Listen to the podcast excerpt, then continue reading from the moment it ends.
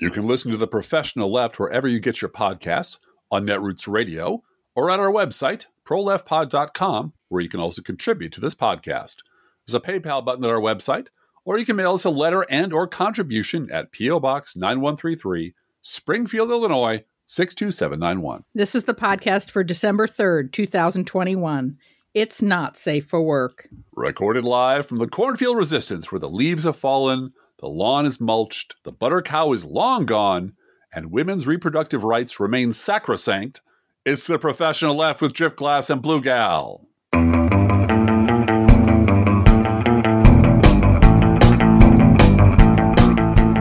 Move to Illinois, people. don't- I tell you, well, I kind of I, I want to say that as a as a matter of a, a welcoming committee of Yeah. refugees, but I also fear emptying out the red states to the point where each of them has a population equivalent to Wyoming, Yeah. but they all have two senators. Right. And and later on in the show, I have a conversation with Junior Dude about the Illinois uh, congressional map. The new map came out last week, and we couldn't do we couldn't record Thanksgiving week uh, uh, to talk about it. But uh, he points that out in the interview that I did with him. That uh, in order to have Democratic districts, Democratic legislatures have to cram Republicans, more and more Republicans, into smaller districts, Right. which makes them more lopsided, which means that Democrats Mhm. are actually contributing. And, you know, this is how it goes, right? It's always bad news for Biden, and let's blame Democrats. Right. But Democrats, Democratic gerrymandering actually leads to safer districts for Republicans. That's true. So, because you've crammed all the Republicans into these three or four districts, they wind up being R plus 50, Right. you know, because you've concentrated them. but And, and, so and- then a Republican can go off and say, and do shut down the government right. over vaccines like they're trying to do because they're in a completely and utterly safe seat at all Well, times. Right. And, and just under that is the is the knowledge that shutting the government down because you hate Joe Biden is a perfectly legitimate thing to do in the Republican Party. right. That right. it won't it won't cost you anything to behave like a lunatic. Except that it does. And that's what Mitch McConnell knows. yes, He yes, has finally learned that, oh, no, we get blamed for shutdowns. And the reason you get blamed for shutdowns is because your members, Mitch McConnell, dance around like fairies and joyous angels, you know, every time the government's shut down. This is so great. This we is wanted great. to do this. this and is if you Ted can't- Cruz. though. No discipline in your caucus. You're, you, he finally said, "No, we're not going to do this. We're not going to shut down the government." He's learned. He's been burned enough times to know mm-hmm. that is one thing that actually the American people, and to a certain extent, the Beltway press, does blame Republicans Right. for because every time they hold a microphone out to a member of the Freedom Caucus, they're dancing about it. Burn it all down. Burn it down. Yeah. Well, and I, I do want to mention one thing about Junior Dude that is just slightly not unrelated, but I found to be adorable, which Mhm. was when the new maps came out. He Oh, was yeah. all over the house like uh, some guy in Hollywood selling maps to the stars' homes. You know, want to buy a map? Want to buy a map? You want to see the map? I got the map right here. Like, okay, I'm kind of I'm putting a, a I'm trying to tighten some screws over here. No, well, okay, in a minute, but. These maps are amazing. You should really check these maps out. Yeah, and he, his Like- sister came home from work and she's exhausted. And he says, "You got to see this new map." Which Like, I think is I think is terrific. I think it's Yeah. just terrific. he has a lot of enthusiasm. He And, does. Yeah, but yeah, I'm trying to get the turkey in the oven. Yeah. Junior dude. But you got to see the new map. Yeah, it's, it's amazing. Oh my God! Do you see what they did at the thirteenth? Like, Yeah. okay, Oh. all right. So We'll get we to it. give him an opportunity on the podcast uh, at the end to talk about uh, the new maps. Yes. So uh, we've got to talk about the abortion situation in Yes. the Supreme Court. Yes. And uh, I just keep coming back to hey, Republicans, be very careful what you wish for. Yeah. You Well. may get your wish on this, but oh my gosh, are you going to infuriate suburban white women? Mm-hmm. and uh, forever, forever. Um, and I'm kind of impressed, actually, with how much the right is completely showing their hands on this. Um, not just Amy Coney Barrett coming out and say, "Well, you know, you carry a baby for nine months and just give it up. Why not? Just you know, drop it that's off not a the high- burden." Don't they have a, a bin for that at Hy-Vee Yeah, you know, next to the recycling? Yeah, just drop your baby off. store right Sure. next to the plastic bags, right? Sure, You just drop yeah. off your kid. No, uh, and and then uh, last night, Laura Ingraham, and this is up at Crooks and Liars, said, "Look, we bought and paid for these SCOTUS judges. Right. They better do what we want. I'm pissed off about this, Yeah, we bought them fair and, and we're square. gonna we're gonna Yep. rearrange the court if they don't do exactly what we paid them to do." That's right. I'm glad she's saying that. It And it- she name checked the Federalist Society Yeah. on air. Right. That's how we and and that's the part that's kind of um a little bit bracing, but also a little bit like shrugging if you if you're on the left. It's like we we know we know this. We've known this for decades. They've Mhm. outsourced the entire process because they need the judiciary to stay Mhm. uh to to stay far right wing. They need to, they need to jam it up so that it's not going to change. Lifetime appointments, right, right? for decades so For they can decades, so right? that when all the old farts die off and people and people start to notice how badly fucked they are from Republican policies, there's no way to fix it.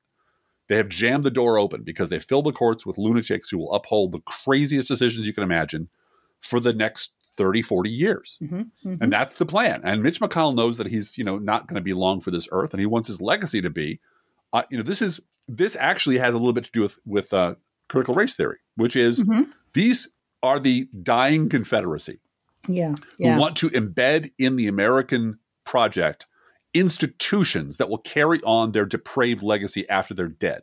Mhm. And that's what housing is like in this country. That's what small business administration has been like. All the institutions in this country that are racist and have racist outcomes were put in place to keep a status quo intact. And that's exactly what Mitch McConnell is doing. It's a pure conservative move. We Mhm. know the country really doesn't like us, and we know they're going to hate what we're going to do to the place. But we're going to jam up the, the machinery of government to the point where you can't fix it. Mhm. It's like it's like Bush going to Iraq. Once you're in, you're screwed. There's no Right. way out. You're never coming out. So right, once right. I once they've lied us into this war I wanted to do, I can throw up my hands and say, "Well, what are you going to do about it? You're going to get us out? Really? There's no. I've left you no exit route. I've left you no way to undo the damage I've done. So now you have to compete on my ground. Now you have to do what I say, and that's what they're headed. And this is. I don't. You're right. I don't think they've. They have calculated how incredibly they I haven't wanna say- calculated how many women have had abortions. Yeah. Yeah. and and see that in their life as a point at which they made a financial and you know career choice for their futures uh huh. and don't want to talk about it because it's private. And so, you know, it's your medical decision. It's like infertility treatment or cancer treatment or any other medical situation where you may not want to talk about it with everybody. Right. Exactly. And so the fact that you don't want to talk about it doesn't mean it's not a part of your personal history. One out of four women, at least in this Mhm. country, have had one. And if you haven't seen the um, Cecily Strong uh, Yeah. abortion riff Saturday on Night Live, right. very good. It's, it wasn't funny, but it was funny, but it wasn't funny. but it wasn't funny. It was you know, very clown good. abortions. Clown you know. abortions. all my all my friends have had clown abortions, Yeah. and we all of a sudden realize we've all had clown abortions, and we sit around and realize, oh my gosh, we're all right. We've survived everything and got a career and had kids later and made a decision about our life, and it turned out okay Well, because and- we had the right. We had our constitutional rights. Well, and that's why Nikki Haley and Laura Ingraham and Mhm. Amy Coney Barrett uh, are, and people like that, uh, Sarah Palin, are terribly important to the right yeah. because they are women who are willing to become the go-to spokespeople for anti anti women anti rights programs. Mhm. They're they're the, they're the same reason that there was a you know Michael Steele standing in front of the racist party. Mhm. The, the right can say, "Look, we got a woman.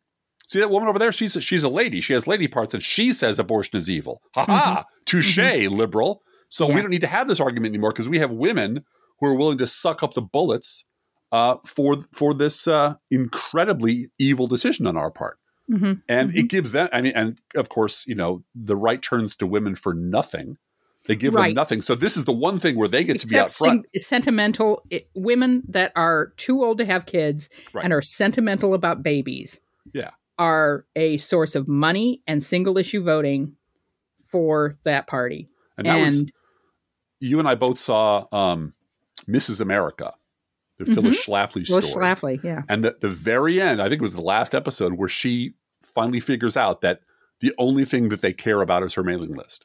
yep, Yep. And that she was, and she was, they were, the, the right was perfectly willing to let her whip up the women to defeat the ERA. hmm But in the end, all the boys shut her out. Mhm. That Yeah. she was just a fucking useful idiot. And she finally figured out the, make at the coffee. end of her, she was there to make coffee Yeah. in the end. at the end of her yeah. miserable, racist life, she figured out that she had been utterly used by these people. And that's hopefully how you know Sarah Palin will will discover well, that I could on go on for an chair. hour about Sarah Palin and reproductive rights and so forth because she considered abortion and her behavior at the time that her last child was born was clearly, in my personal opinion, dangerous to Mhm. the fetus, to the Yep. unborn child. Yep. and uh, you know, she knew that something was unfortunately wrong with that child. That that's the her last child had Down syndrome, and uh, she made choices that I'm sure were very difficult. But she also made choices that were brazen and she talked expedient. about it and there are speeches that she gave that she thought were not published in private Mm-hmm. about traveling to Texas and it would have been so easy to terminate the pregnancy and she confesses to the audience that she was considering doing it Mhm. and uh, because she so had a yeah i mean but Well, she, she- made a choice and that's the point no one's trying to take away sarah palin's choice in those matters no, and she was perfectly willing to haul that infant out on stage at on every stage convention over and, and over again like a sack of potatoes and say, Yeah. "See, I'm the mom here. I'm. Yeah. You can trust me. I'm the mom. I can speak for moms everywhere." And you know the right will use you up and well, spit and you out. and her pregnant daughter, out of wedlock pregnant daughter as well, Yeah. And and put a suit on that jackass that got her pregnant hmm and pretend it's okay because she didn't have an abortion. So, you know, we're all we're all right with this. Everyone in this room has a daughter or niece or somebody who got pregnant out of wedlock, and as long as you don't have an abortion, it's fine. Well, Um, let's pivot from extremely maternal conservatives to manly men of the right. Uh, like specifically, Nick Chris, Chris- like Chris Christie. Yeah, Oh, Chris well, Nick Christie. Searcy had a lot to say about abortion today on Twitter. I know he Oh, blocks you and and you know whatever but he he thought it was just terrible that um, whoopi goldberg left men out of the reproductive equation mhm. and it's like really nick nick if you could get pregnant there would be abortion clinics at every walmart in the country yes, it would be part of your SAG AFTRA contract, Nick. Absolutely yeah. Um, no, let, us talk about an even more manly man, and that's Chris Christie. Um, I, don't, I just don't want to pass over what Uh-huh. happened at SCOTUS yesterday no, no, we, um, we, we must and not. and and how horrible it is and i know there are people out there feeling very stressed about it and yeah i get it uh we may lose roe and it is up to us then to handle this electorally there are women in congress that want and no i'm not talking about susan fucking collins no. i'm talking about serious women who have serious plans to uh, make abortion legal in a congressional way Mhm. um, it's already been uh, reproductive freedom has already been legislated into law in Massachusetts and Illinois um, and other states. And uh, if we're going to have this two tier constitutional right for women, I guarantee you this is going to hurt states. It's going to be just like segregation. It's going to hurt financially, hurt states that go that route, that go the women are not fully full citizens route. Speaking as someone who has two college age daughters, I can tell you high performing college age women are not going to go to college in states where abortion is illegal. hmm And No. that is a long term death knell for those states economically. Well, if I may make a suggestion to members of Congress now, Mm-hmm. um, liberal members of Congress, Mhm. um, th- in the same way that uh, I think it was Charlie Rangel, I'm not sure, who proposed reinstituting the draft. Oh, yeah. um, just yeah. as a matter of, oh, you want this needs to sting. This Yeah, war needs right. to sting. So let's let's draft all these all these mouthy Republican young men Mhm. who want to fight from behind their keyboards. Right. Um, right. Which is not a policy I support, but I That was an support the anti-war. He was making Right. an anti-war statement. Right. I, Right. I would I would hope that someone in on the on the left in the House would propose cutting off all aid to countries where abortion is legal, Mhm. and watch the pro-Israeli lobby on the right lose their fucking Yep. minds. Yep. Because Yep. guess where your tax money is going? It's going to Israel, where abortions are available on demand, hmm and they're taxpayer supported, and it's perfectly okay. And you never hear word fucking one from Yeah. the right wing. You know, let's all support Israel until the judgment day when, when we run out of use for it. Right. Um, from the right. yep. Um, yeah, no, it's a terrible day. It's it's a terrible day. And this, I, I think, I'm stealing from your TV husband here, um, saying that this this was Elie Mystal. Illy Mystal. Um, this case was decided back in 2016. Yep. When Mitch McConnell stole a Supreme Court seat from Barack Obama, got away with it. Mhm. And then then the right learned, oh, we can get away with anything. We can we can Right. do anything now. And there's no, Because we there's have the nothing- Senate. Sure. There's nothing to stop us. So we can make up a fucking rule about no, you can't support, and then just reverse that rule and just take our dicks out and wave it at the press and say, we dare you.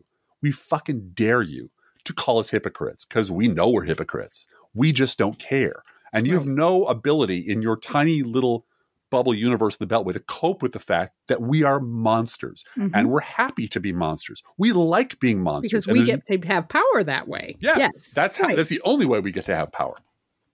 Um, Right. All right. So you want to talk about Chris Christie? I don't want to, but I feel we have to. um, speaking of creatures that uh, don't have power anymore, um, because Chris Christie is entirely a creation of the Beltway media. Um, when his book dropped last week, I think it was, he got the full Gingrich treatment. He was everywhere. He was on CNBC and MSNBC. Yes, Yeah. we did. He was all over the place. And man, they loved him. Everybody but Nicolle Wallace was just lathered to have him on their show. He was on podcasts, he was on the radio, he was everywhere. And then his book crashed really hard. Uh, according to Eric Boehlert's press run, Christie's book, Republican Rescue, sold just 2,289 copies during its first week in the stores. No one's Which- giving it for Christmas yet. No, at all. I, I, I believe it is underselling the paperback edition of The Christmas Sweater by Glenn Beck, which, you know, just surprises no one. Uh, this is a colossal publishing flop. Uh, that figure does not include digital copies of the book, but based on industry sales patterns, given Christie's weak showing in stores, he likely sold only a few hundred digital digital copies. On Sunday, uh, Republican Rescue is ranked 15,545th at Amazon's Kindle store. Oh my gosh. Uh, yeah. And that's how much actual humans who don't get their money from CBS or NBC or ABC or Viacom, right? or Viacom hate Chris Christie and Yeah. don't want to see him ever again. And, and it's and and you know what? He's he's universally hated. The the people who I always have a you know bone of contention with over at the Bulwark were like, get him off the fucking stage. like, okay, on this one thing we agree. Now I disagree because you're willing to let any clown show up at your door and forgive them as long as they use the words Trump is an asshole. Mhm. Doesn't matter how, how long it took them or what they really believe or whether they're not going to stab you in the back. Your standard is if you show up, you say the right words, you're in, except Chris Christie. So Chris Christie is uniquely hated by everyone, and rightly so. So I'm glad to see him crash and burn. I want to um, uh, give big applause to Ilhan Omar this week um, for her courage in standing up to Lauren Boebert and the death threats that she's getting uh, on voicemail, and she and her staff are are dealing with over this garbage person. Lauren Boebert, you know, like Marjorie Greene before her, has zero redeeming qualities No, That's right. and um, these these Boebert inspired death threats.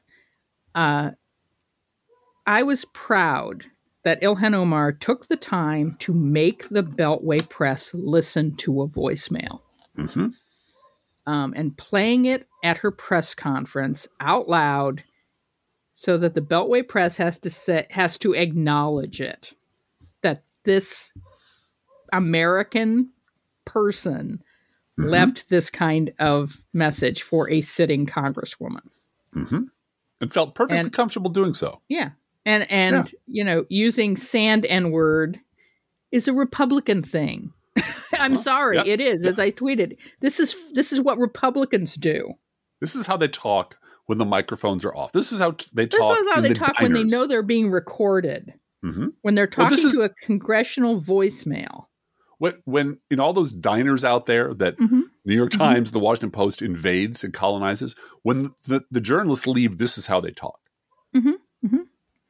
And um, you and I listened to the voicemail together, and I looked at you and said, "Well, he's had a little bit of help with from some alcohol to get his courage up, hmm and he kept threatening her life four or five times. She's going to die. She's going to die." And then he said, "Military tribunal." That's right. We're going to get. You, I know military guys. We're going to get a tribunal. It's going to be great. Right, and you Yeah. said, "Oh, he must have noticed the GI Joe dolls on his desk all Yeah. of a sudden." Oh, you know? one more thing. There's a with kung fu grip. We're going to get you on the tribunals. yeah, yeah, my military tribunal. Uh-huh. But that doesn't negate the No. horrifying fear that you would have from a drunk asshole who Mhm. clearly hates you to the point of threatening murder, Mhm. and the likelihood that he owns guns is pretty high. Right.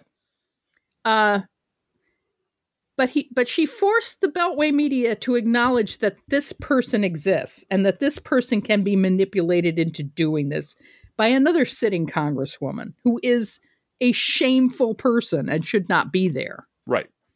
And uh, that didn't stop uh, the Beltway press and and the mainstream media from watering it down, from watering that whole thing down into both siderism Mm-hmm. the headline at Axios until they fixed it because they got railed in public. Yes, they did. The initial headline at Axios was Omar releases profanity laced voicemail. Yeah.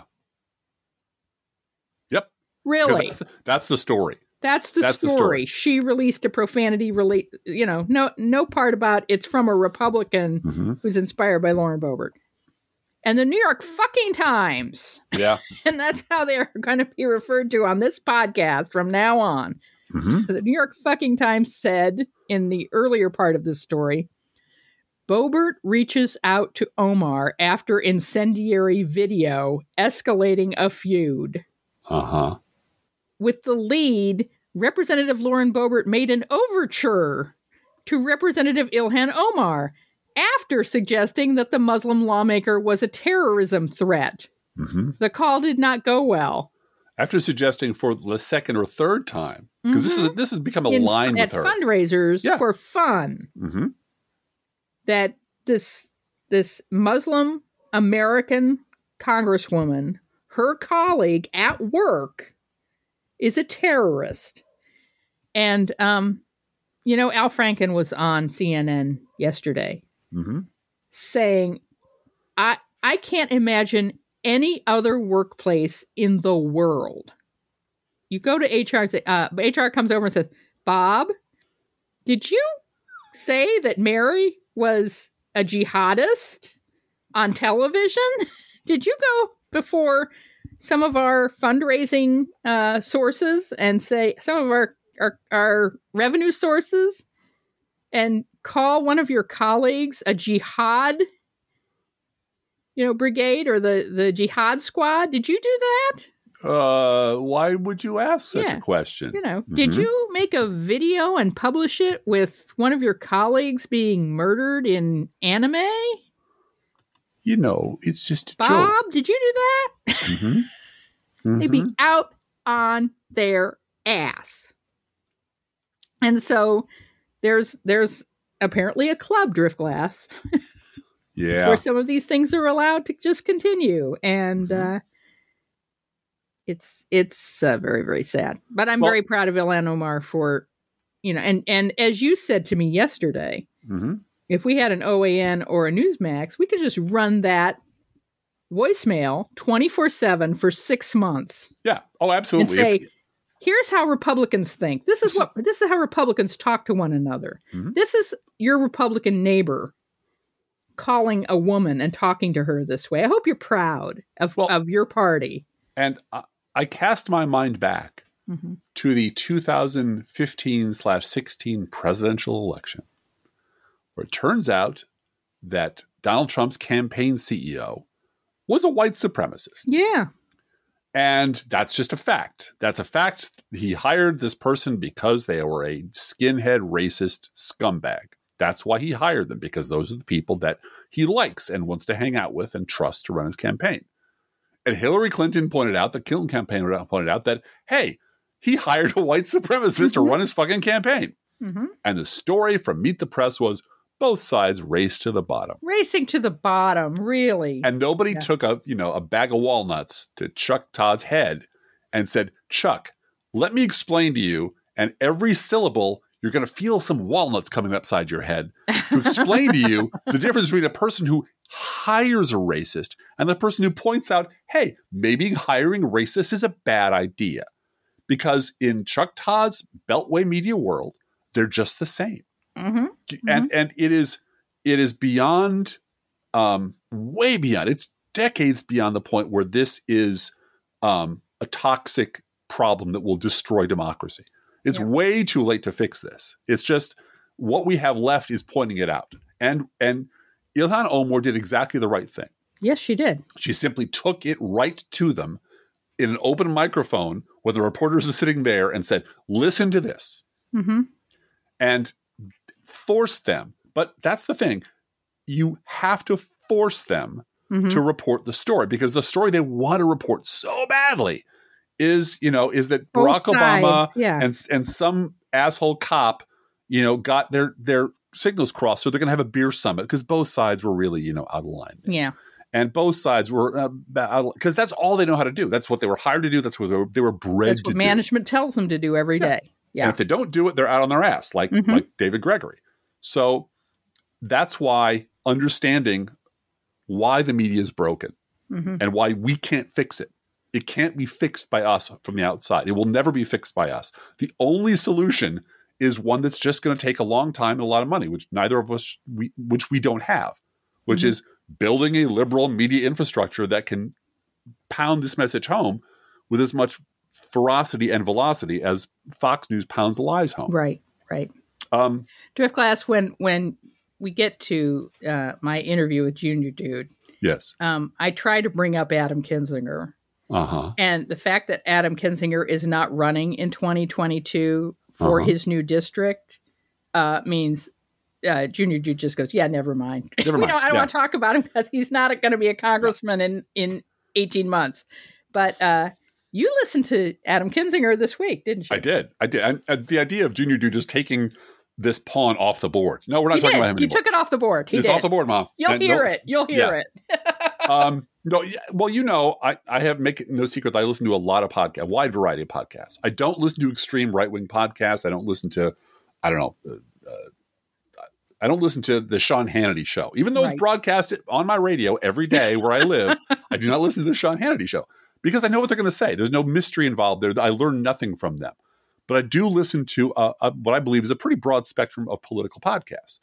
Um, and I have uh, started listening to, sampling every now and then, uh, Joe Walsh talking to people. This is, by the way, this little riff coming up is not about Joe Walsh. Okay. Um, it's it's Right. what this interaction reveals to me, and it, it opens up into a broader topic, which is so this week he's interviewing Adam Kinzinger, which was pretty awful. I straight down the board, but it got me thinking that maybe it's time to talk about why why these handful of goofs who are finally either kicked out of the party or left or whatever can never ever bring themselves to pull up their big boy pants and join the Democrats. It's just it's the, the whole thought sickens them. It Yeah, but horrifies class. Do you listen to the Steve Bannon podcast? only when I'm listening to Hal Sparks talk about the Steve Bannon podcast. And and then I believe Applause, I walk applause. past I walk past and say, turn that shit down. Um, and then go make a sandwich or something. Um, so during this conversation, which again is awful, you shouldn't listen to it, it's dumb. Uh, but Adam Kinzinger openly laughs at the suggestion that um, he should in any way join the Democratic Party. He said, No, I'm a Republican. I'm a Republican. I'm a conservative Republican. I, you know, the idea that he would ever become a Democrat is, is just ridiculous. Um, and he says shit like, you know, the Democrats are just five years behind where the Republicans are.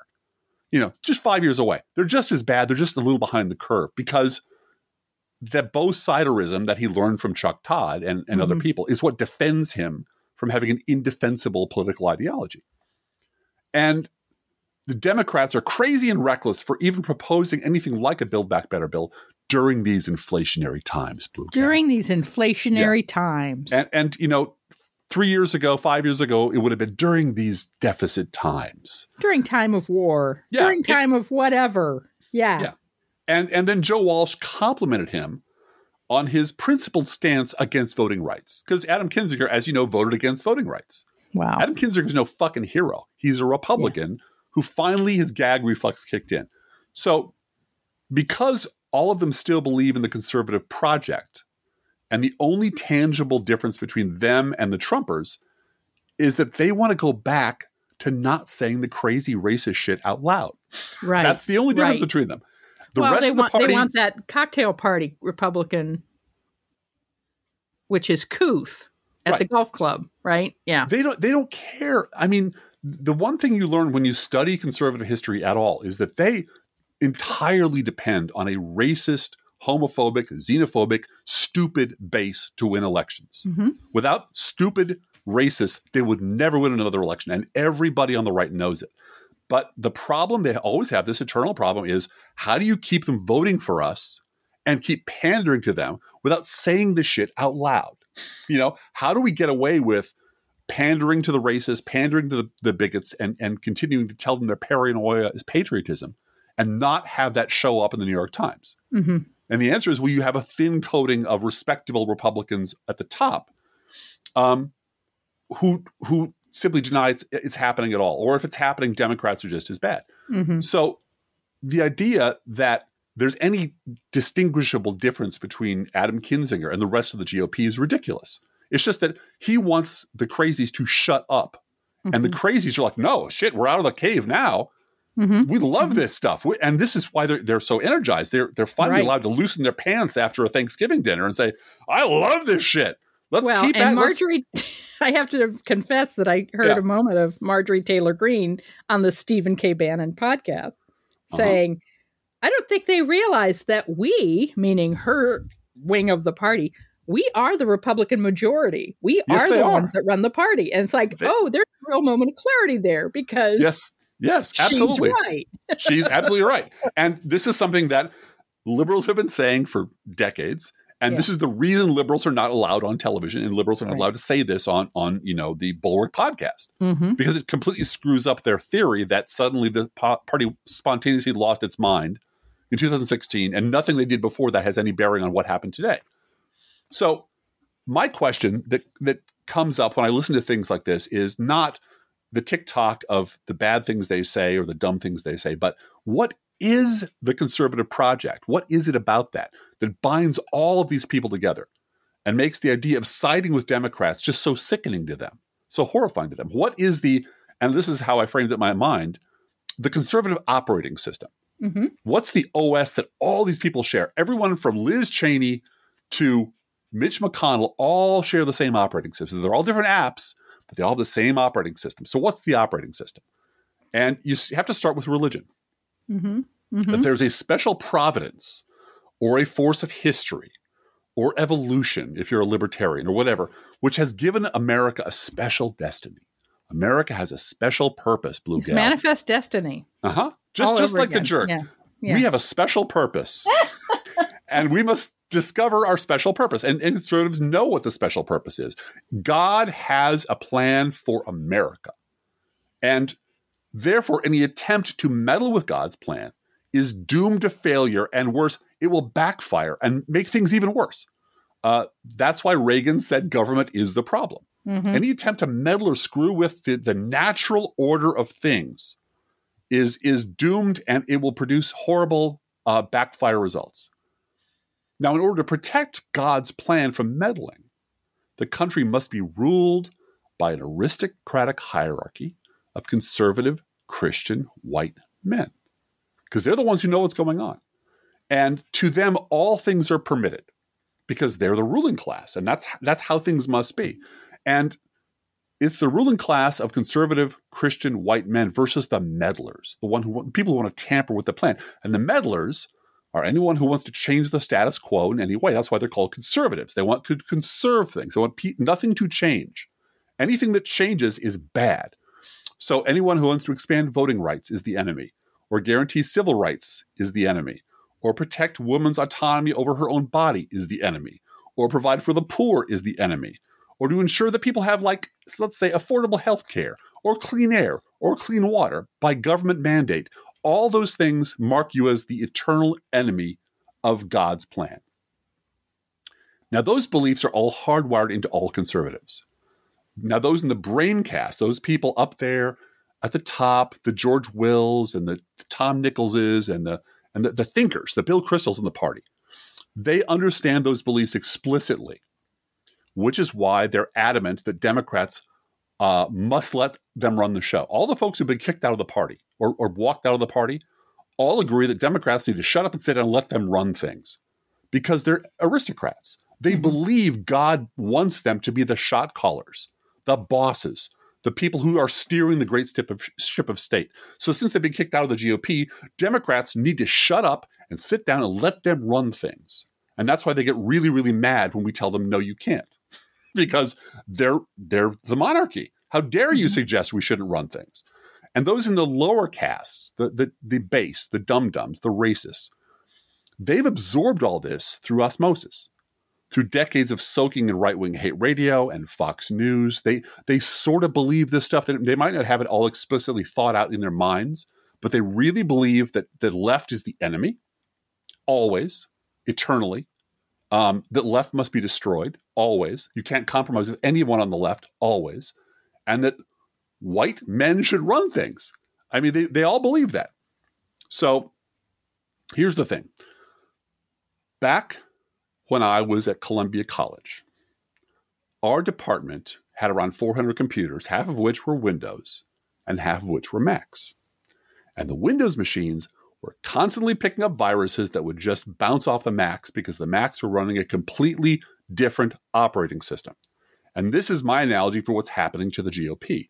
Trump swept to power on the right because his appeal was perfectly tailored to the conservative operating system. Now, you can call him a virus, you can call him an app, whatever you want to call him, but his appeal would bounce right off the Democratic Party because his mm-hmm. appeal mm-hmm. was to nativism, to to uh, uh, uh, nostalgia for a time that never was, to the superiority of white people, to shutting down the border, and to blaming everything on the left. And that is the conservative operating system. And it's all part of a plan. It's all part of God's great plan. And this, in my opinion, is also why the Lincoln Project consistently failed to deliver on any of its promises, but it keeps chugging along. They keep getting money from God knows where because they fundamentally do not understand the Democratic Party for which they now claim to be working or leading or advocating. They really do think that the shit that they pulled to get stupid racists to the polls would work to get Democrats to the polls. Yeah. And it yeah. didn't. It just didn't because that's all they know how to do.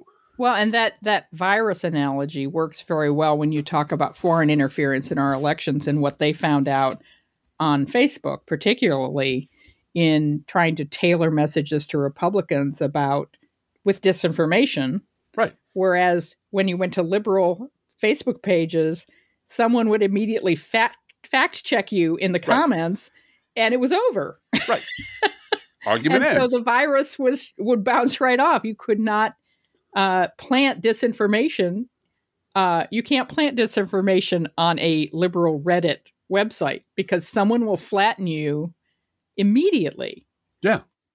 And well, so that's that's it. Yeah. And that's why debating conservatives is essentially futile.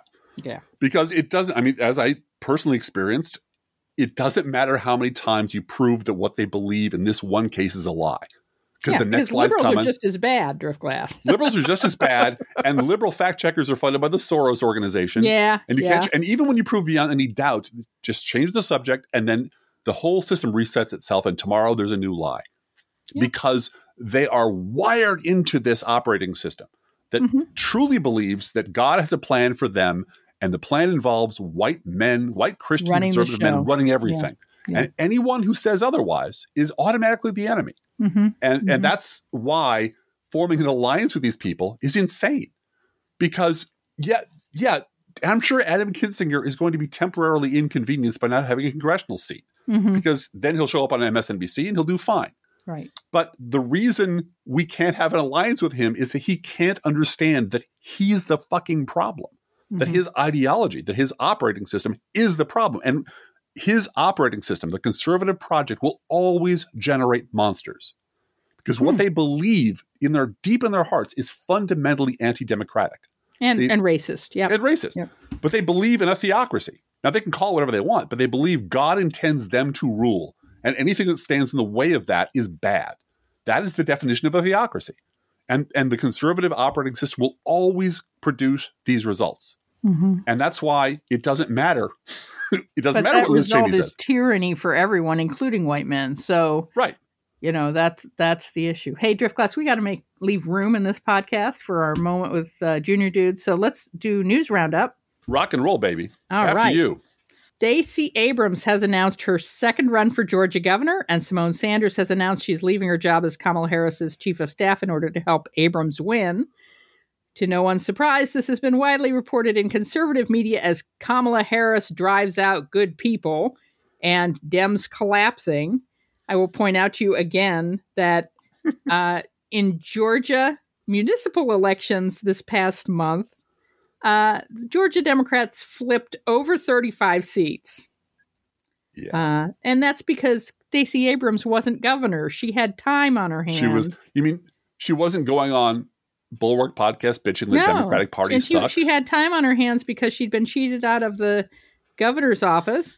Uh-huh. And uh, she went out and registered voters and got her people to the polls. So, Honest- you know, honest in if- local elections. if if my future is governed if i have to look up and see um, symone sanders and stacey abrams running my country And that is a future- Harris running your country. i Yeah. can confidently hand off this country to the next generation and go you guys this is awesome just calm down let them run things for a couple hundred years and everything will work out Yeah. that is a the future problem the problem that I have with that statement is let because it, we're not letting them do anything. Oh, They're right. leaders. And let me put it this way if my future looks like them Uh-huh.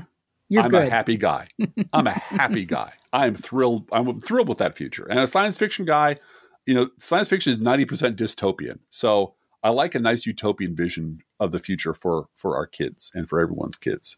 Um, today, the Biden administration announced that health insurers must cover the cost of at-home COVID testing. For those not covered by private insurance, they will make available free tests at thousands of locations like rural clinics and community health centers for folks to pick up and test at home.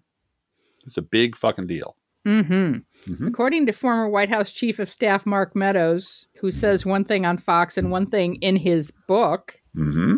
um, but in his book, he says Donald Trump tested positive for the coronavirus three days before his first debate against Biden in 2020 and lied about it.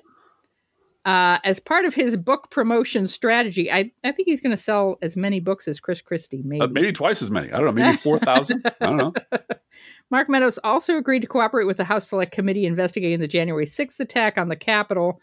Uh, Trump called it fake news, and and uh, you know Mark Meadows went on Fox and said, "Oh yeah, fake news. That's right." So I wonder if he's going to show up in the uh, in, at Congress with a book display yeah, and you know signed copies. signed copies Um, for all the members of the committee here. Yeah, As you as we've already mentioned, as of this podcast, the Supreme Court appears likely to uphold a Mississippi law that bans almost all abortions after 15 weeks of pregnancy.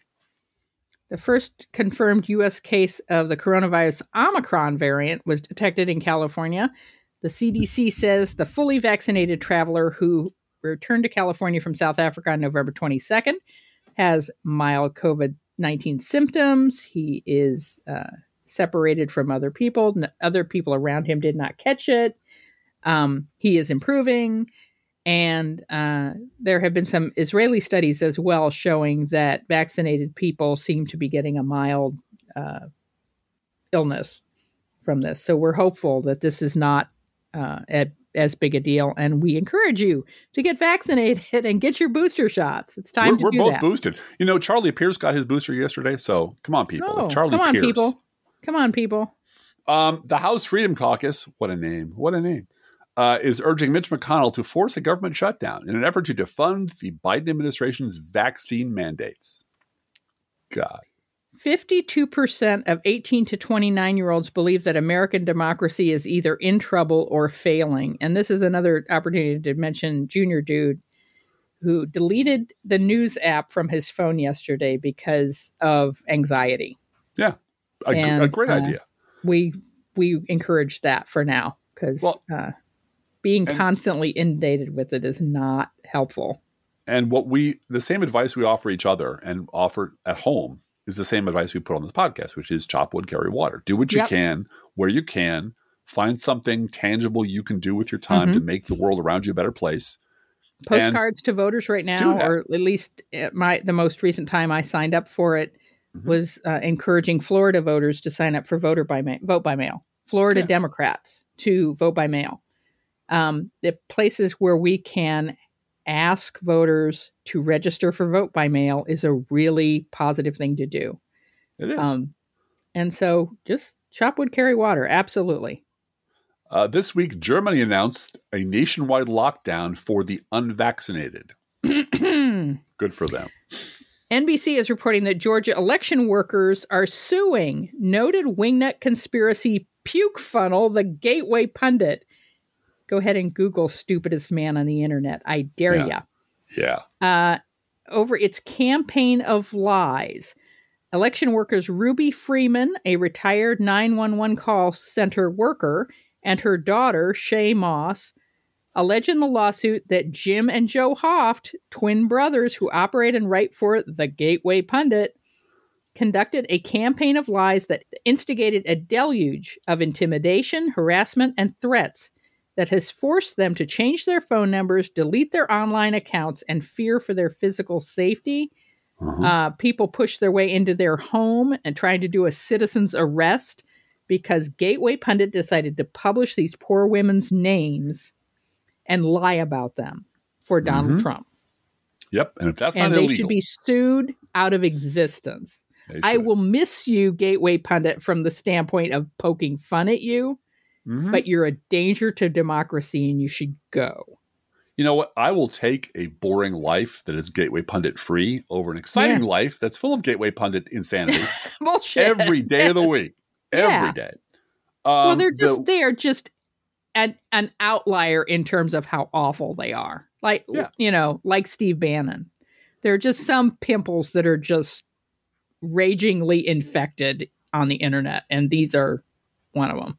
And as as we discussed earlier in this podcast, the ratchet is always further to the right. It never Hmm. is. You know. You know what? Let's be a little more reasonable today. No, no, no, no, No. no. Our the the mob of of mopes and and morons who listen to us will not accept a reasoned approach to government. We have Mhm. to keep pushing further and further right, so they do. And until they're stopped, and I mean stopped hard, they're going to keep doing it. Uh, this week, MarketWatch has a long article entitled The Good News About the Economy That You're Not Hearing Enough About. The recovery from the recession has been remarkably strong.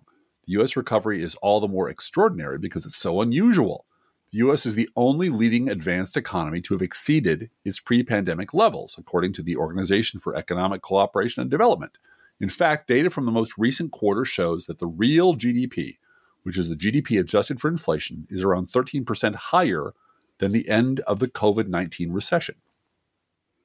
What's even more noteworthy is that we are recovering much quicker in comparison to the, our two most recent recessions.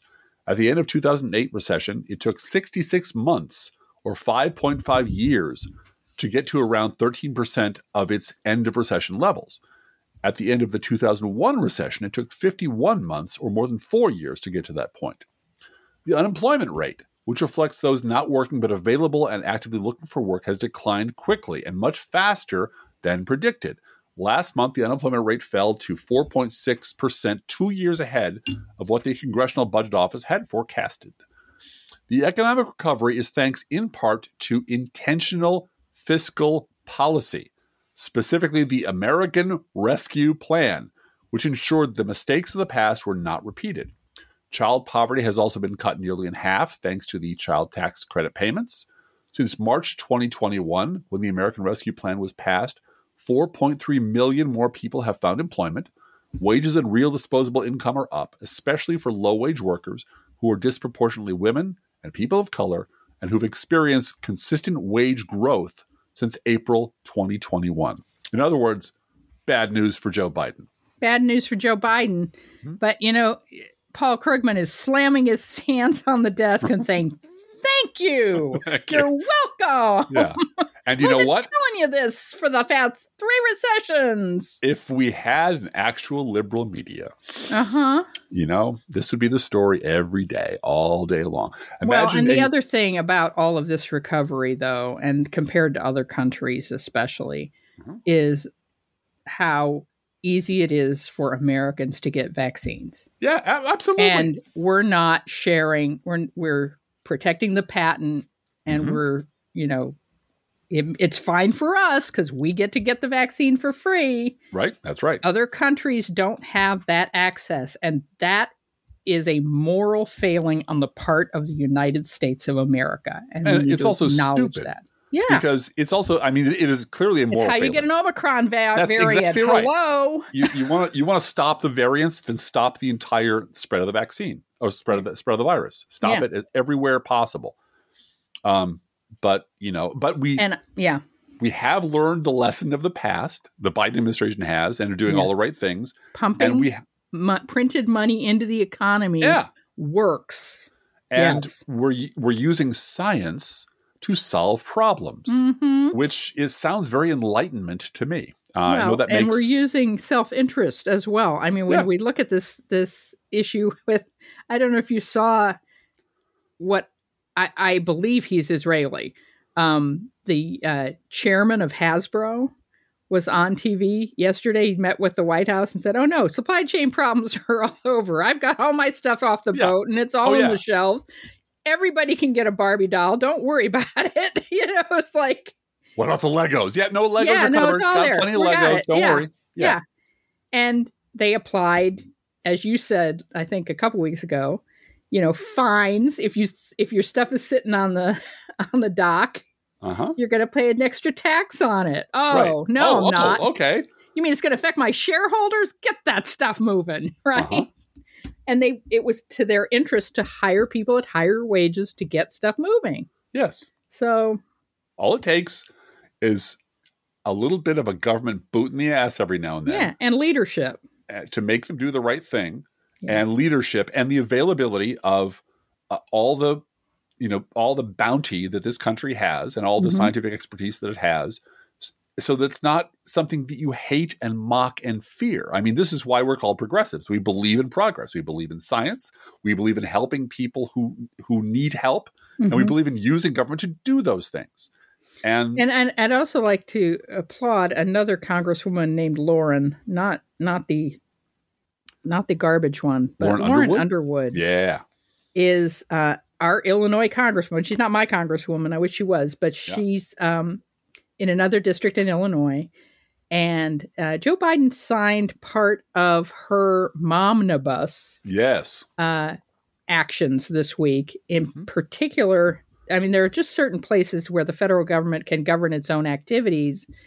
And she was able to get um, birth equity, the idea of um, pregnancy and birth, childbirth outcomes among African American women is much lower than white women.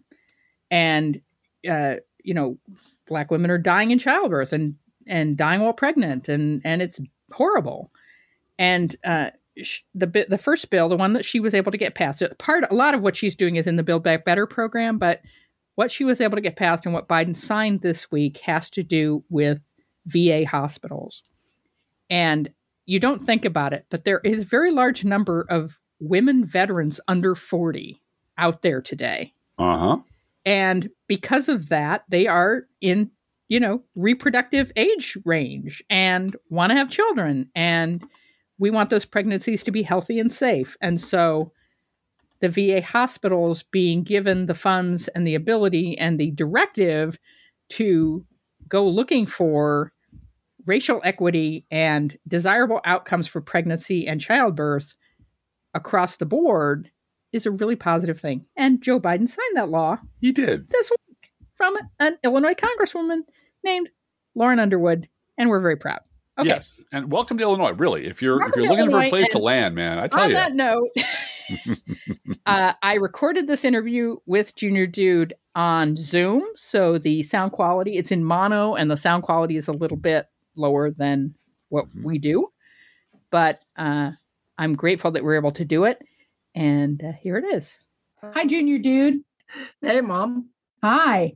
So we're on the podcast. We're going to talk about um, redistricting, specifically in Illinois. I wanted to talk to you about our own district, which is still called Illinois 13 with the new system. Is that right?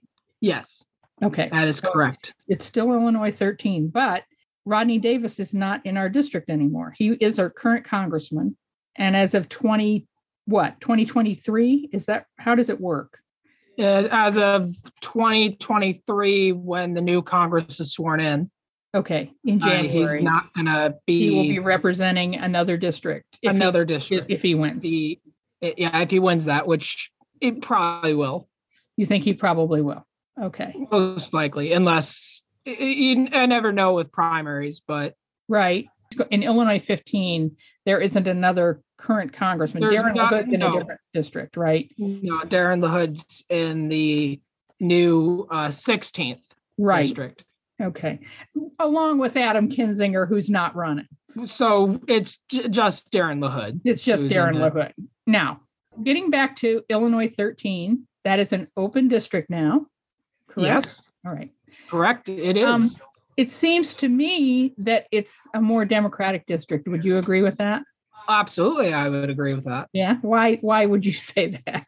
because it is. It it, it goes it, it goes um, from being a uh, light leaning Republican seat on 538. It goes from uh, Republican plus eight all the way to Democratic plus seven. So almost a complete 15 Uh, point swing. a 15 point swing. They packed packed in a lot of the uh, a lot of the urban areas down in the central southern part of the part of Illinois. So Yeah. So from and this is a snake. This district is a snake. uh, it, it- so it runs from East St. Louis all the way to Champaign. all the way to Eh. Champaign, which is many miles away. it's a smaller area geographically than the previous the current district. 13th. Yes. Yeah, yeah, because they've carved out Republican votes and given them to other pe- other people.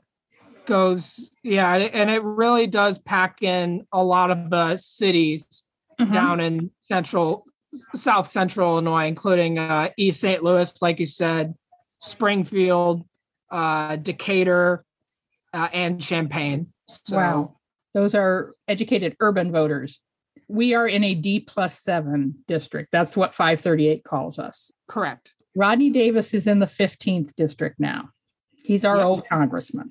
yes Illinois' 15th wraps itself around the 13th district, literally. or, or, or- another way you could put it is that the 13th uh, cuts into the 15th it Yes, uh, It does. uh, yeah it almost slices Almost cuts it in half. Illinois' 13th, our district, it, you Mhm. said was D plus seven. correct Rodney Davis's new district, Illinois 15, is R plus 42. yes it is That seems ridiculous to me. well they're packing all the republican votes Into, into one district. as, in into district. into as few districts as possible. Yeah. So actually, three. There's three Republican districts. Three now. Republican districts, Solid and the fifteenth, the fifteenth even isn't even the most Republican either. It isn't? It isn't. No, it's that uh, honor goes to the uh, Illinois, the new Illinois twelve, which is the mo- southernmost district. And that's all the way down south. Goes all the way down to Yeah. Kentucky, the Kentucky border. Right. Oh yes, yes. It it makes up the entire Kentucky border. Uh, it it goes as far north as as just adjacent to Terre Haute in Indiana. Oh yeah, okay. So it, it, it for reference, that's how far north it goes. And how how tilted is that toward the Republican Party? Uh, 46 points versus R plus 46. That's just Versus- ridiculous. vers- versus 42 for the 15th. But that's that's because there aren't really aside from maybe Carbondale, it's it's not and maybe Effingham too. It's not really doesn't really have any big cities. Uh, right. What I'm thinking about when I think about this, because there are some districts up in Chicago mhm. that are this lopsided for the Democrats. I look at the Illinois 7th district, which is one of three that that have a large concentration of black voters up in the Chicago area. Funny that you mentioned the seventh. It- it- that's actually the most democratic of all the districts in uh in this new map at, Yeah. at 70 over at 70 B plus points. 70. So See, that's ridiculous. that's it- But- well, although but I, that's think it would be hard. I think it would be hard to carve up Chicago in a way where there there is no Republican district in Chicago. Period. There isn't no, a single one. no, So no, there isn't. and and we were looking at these before. Um, you know, the Bobby Rush is an African American. His district is D plus forty one. Mhm. Uh, Robin Kelly represents the second district. Her district is D plus 37. Um, there's an open district in the third, which is white and Hispanic majority. Yeah, it's a second. They created a new um, second uh, majority Hispanic district because Because Chicago has a significant a grow and a growing Hispanic of population. Hispanic voters, right? So What do you think about now- that as opposed to redistricting by party? Do you think that districts should be carved out for um, ethnic and racial minorities? well, it sort of already is required via the Voting Rights Act that Uh-huh. that minority voters should have the opportunity to elect candidates of their choice proportionate to um, The population, yeah. proportionate to their percentage of the population within any given state. I'm Okay. not sure. I'm not sure entirely. I'm not sure how that exactly works. Well, But it that would, if if the concentration of voters is Hispanic, it would, and you di- redistrict it so that Hispanics can't be represented, then you Then, then that would be a then that would be a racial racial, racial And that- and that's- minority or majority, right? You're Yeah, that would be a the point is not to redistrict so that white people only win, and that's been going on for a long time. So Yeah, that- I think that's a racial gerrymander, that. and that's illegal. That's Right. illegal. Under, you really have to voting look rights at it the opposite way. Which district did you say was competitive in terms of Republican versus Democrat? Is it the Uh, sixth? that that that would be the new uh, 17th district. Oh, where Uh, Cheri Bustos. She was Cheri your Bustos congresswoman when you were at Augustana, right? Yes, correct, correct. And she actually came by my school one time, and I actually got to ask her uh, questions, Oh, that's nice. What did you ask her? Do you remember? uh, just about her stance on the war on drugs, and she kind of, she, she, she punched. She she gave an answer that was safe. She gave a safe answer that was very uh, ambiguous. She she Yeah. gave a very um yeah ambiguous answer that was politically safe. I think. Okay. And, All right. uh, But she's not running again, right? She's Nope. retiring. She's retiring. Uh, the new 17th is, according to 538, the only real, real competitive district in Uh-huh. Illinois. Uh-huh. It has, but it has a leaning of Democratic plus four. So even there, a Democrat is favored to win in a neutral political environment. Right. So, but neutral political environment means not a wave election.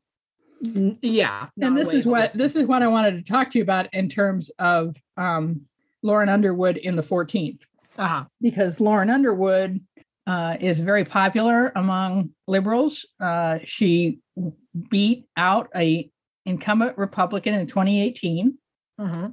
and uh, she's an African American woman who's working on the Momnibus bill, which is about maternal health and making sure that Black women uh, have as much prenatal care. And there's a big problem with Black women dying both while pregnant and in childbirth at a much higher rate than white women. And so she's working on bills that will bring equity to healthcare for pregnant women. she is at D plus seven. Our district's at D plus seven. Cheri Bustos's district is at D plus four.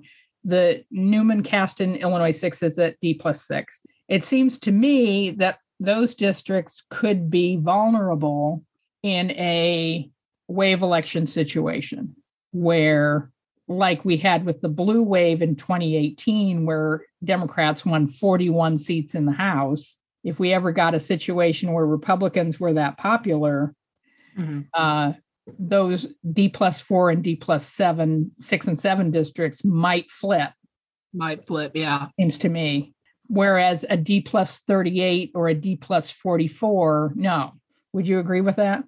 Well, I I would, and that's why I think that's why 538 uh, differentiates between the grays for like the really competitive districts, mm-hmm. uh, the and then you get the light colors, you get the light blue, the light red, yeah, and right. and, and the, the, solid um, blue and the solid and red, solid blue, and yeah. what basically what the light the light colors are for districts that are uh, 15 points to one side or the other or below. Oh, okay. So, for example, uh, the the Illinois eighth district mm-hmm. is a Democrat plus 12 district, but because it's under 15 points, it's it's it is a competitive Democratic. It's leaning. District. It's leaning, not it's, it solid, leans, right? It yeah. leans leaning, but it's not solid by any okay. standard. And okay, same same for uh, uh, same for like light Republican districts uh, to yeah. competitive Republican districts. They're 15 points or below uh, in terms of competitiveness. Uh-huh. Uh-huh. And um, uh, but then once you get to under five points, then it's a highly competitive district because yeah. any one party could win. Right. Either party right. Right. And that's why D plus four isn't enough to make it comfortable for a Democrat a, running. Not not it's not even a competitive Democrat. It's a highly highly competitive district. Right, highly competitive district. Right. So, um, but I was interested in the fact that with Lauren Underwood, who won her state, her her district in 2018, which was a wave election, and uh-huh. her uh, district at that point was R plus 5 mm-hmm and she still won. She beat an incumbent Republican. Yes. And that but that was a wave election. It was an yeah. anti-Trump election. And so she won and then she held on to her seat in 2020. Uh-huh. So and I think because she works really hard for her district. I think that's why. But um now what what has happened to her district under redistricting? Well, her old district was well according to 538 it was r plus three. Oh, uh, okay. Uh, but uh her old district was basically the the way it looks looked like the outer ring chicago suburbs yeah like the furthest out of the chicago suburbs mm-hmm. but her new district still keeps some of those outer ring chicago suburbs for example joliet is right. entirely within the new 14th Okay. Well, that's going to have African Americans in it too. Joliet yeah. has African American voters. But yeah. but it's pushed. It, it's it, it, pushed further south and west. Mm-hmm. Um, it's it's further southwest. Her old district it, it bordered Wisconsin. Uh-huh. And okay. oh wow. 14th, okay. The new 14th doesn't do that. The new 14th doesn't border Wisconsin. And it looks like the new 14th has more minority representation yeah. in it yeah it's and again it's, it, what is the, the current what is the current leaning for her district at illinois 14th the again the current leaning was is republican plus three but under the new her new district is democratic plus seven so she's going to be safer safer but not not entirely safe right but safer safe. they they've moved more democrats into her district they've tried to make it easier for her to and they've and they've moved more republicans out that's yeah. also oh, that's interesting. Yeah, it's not just about consolidating Democrats, Democrats it's, moving, it's about moving Republicans, Republicans out. out. Yeah, and they really this map really does look like a um, farm fence around Republicans, putting wow. a fence around them and saying, okay. We're going to make your district as Republican as we can by putting all the Republicans in there. Yep. And, So and that makes the surrounding Congress. districts much easier to win. But doesn't that also mean that crazy wackadoodle Republicans can get elected to those districts because they're going to win no matter if they win a primary, they're going to win no matter what? I mean, that is that that is true, but I don't really know what else you can do about that aside Yeah. from making sure that there are as few of them as possible in the first place. Yeah, yeah, I agree with that. So, are you defending the Democratic gerrymandering map of Illinois? Um, I am and I'm not at the same time. Okay. Uh, and me. let, let me explain what that means. Under any normal circumstance, I would be against this because I want, obviously, I want uh, maps that are fair to everyone or as, or as much many people as possible. Obviously, Mhm. you're not going to have, you're never going to have like a completely fair map, but Mhm. you can have a map that's as fair as possible to as many people as possible. Mhm. Um, so in that circumstance, I'm against this, but at the same time, uh, I realize that there there are Republican states like Texas and North Carolina uh, that have uh, gerrymandered, and there are other states too that they've gerrymandered to uh, make it beneficial for their voters and for their control of Congress as a whole. Yeah. So anything that can be done to counteract that is a good thing. Thank you very much, Junior Dude. Thank you very much, Mom. All right. Thank you, Junior Dude. That was a great interview. Thank you very much. Excellent. Very I, proud of you. I, you know, I, I kid because he is so obsessed with this sort of thing, but I really do learn a lot. I mean, I do listen uh, attentively when he talks about the mechanics of, of politics and districting and things like that, because he really does know what he's talking about, and he's really good Mhm. at it. So I'm very Mhm. proud of him. He's a he's a map fiend, hmm and uh, he he loves uh, knowing those districts and what they represent. So that's really fun. Each week we post to our Facebook page and website an Internet Kitty sent in by you, the listeners. This week's Internet Kitty is Eloise. Eloise is a large, fluffy, and very serene cat. We think she might have a little bit of Maine Coon in her because she's kind of big. She also apparently controls access to the kitchen sink in her house. Yes. So, you know, you want the sink, you need to go through Eloise. hmm And of course, Eloise eats freshly poured cat food, our fake sponsor.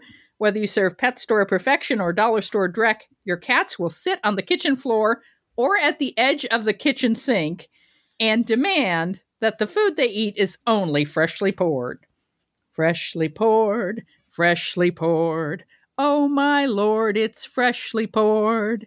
And you can. Vi- Olive just started walking to the food bowl as I was singing. Why? just I know that song. know. Hey, I It know works, that people. song. Attention, Democrats. Branding and repetition actually works.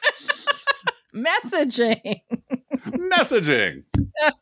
You can visit Eloise at our Facebook page or website. And you can send your internet kitty dog or other pet to us at our email address, proleftpodcast at gmail.com, where you can also write to both of us. Feel free to write us. We love hearing from you. Be aware that if you write us at any of our addresses, we reserve the right to read your email or U.S. Postal Service Go Postal Unions letter on the air unless you say otherwise. Hashtag jail to joy. Don't forget our gourmet coffee guideline. If you can afford to buy an espresso based beverage for yourself, buy one for us or five. You know, it's Sure. coffee season. Yeah. We'll take we'll take what we can get. Hmm. This is not charity. This is our job, and we love our job. So uh, please donate to the podcast. We appreciate it. Approximately 1% of our listeners support this podcast with a contribution, and you can too. See our website, proleftpod.com, for details. Our PayPal postal address information, all of it is there at proleftpod.com. Please share our show on social media. And if you love this podcast, number one, donate to the podcast. And number two, get someone else to listen to. Thank you so much for doing that. We love you. Hey, Driftglass, how are the Internet Kitties doing this week? Blue Gal, the Internet Kitties cannot wait for Stacey Abrams to be the governor of Georgia. Let's think about living. Let's think about loving. Let's think about the hooping and the hopping and the bopping and the loving, lovey doving. Let's forget about the wine and the crying, the shooting and the dying, and the fellow with a switchblade knife. Let's think about living. Let's think about life. Professional Left podcast is recorded under a Creative Commons license. Copyright 2021 DGBG Productions.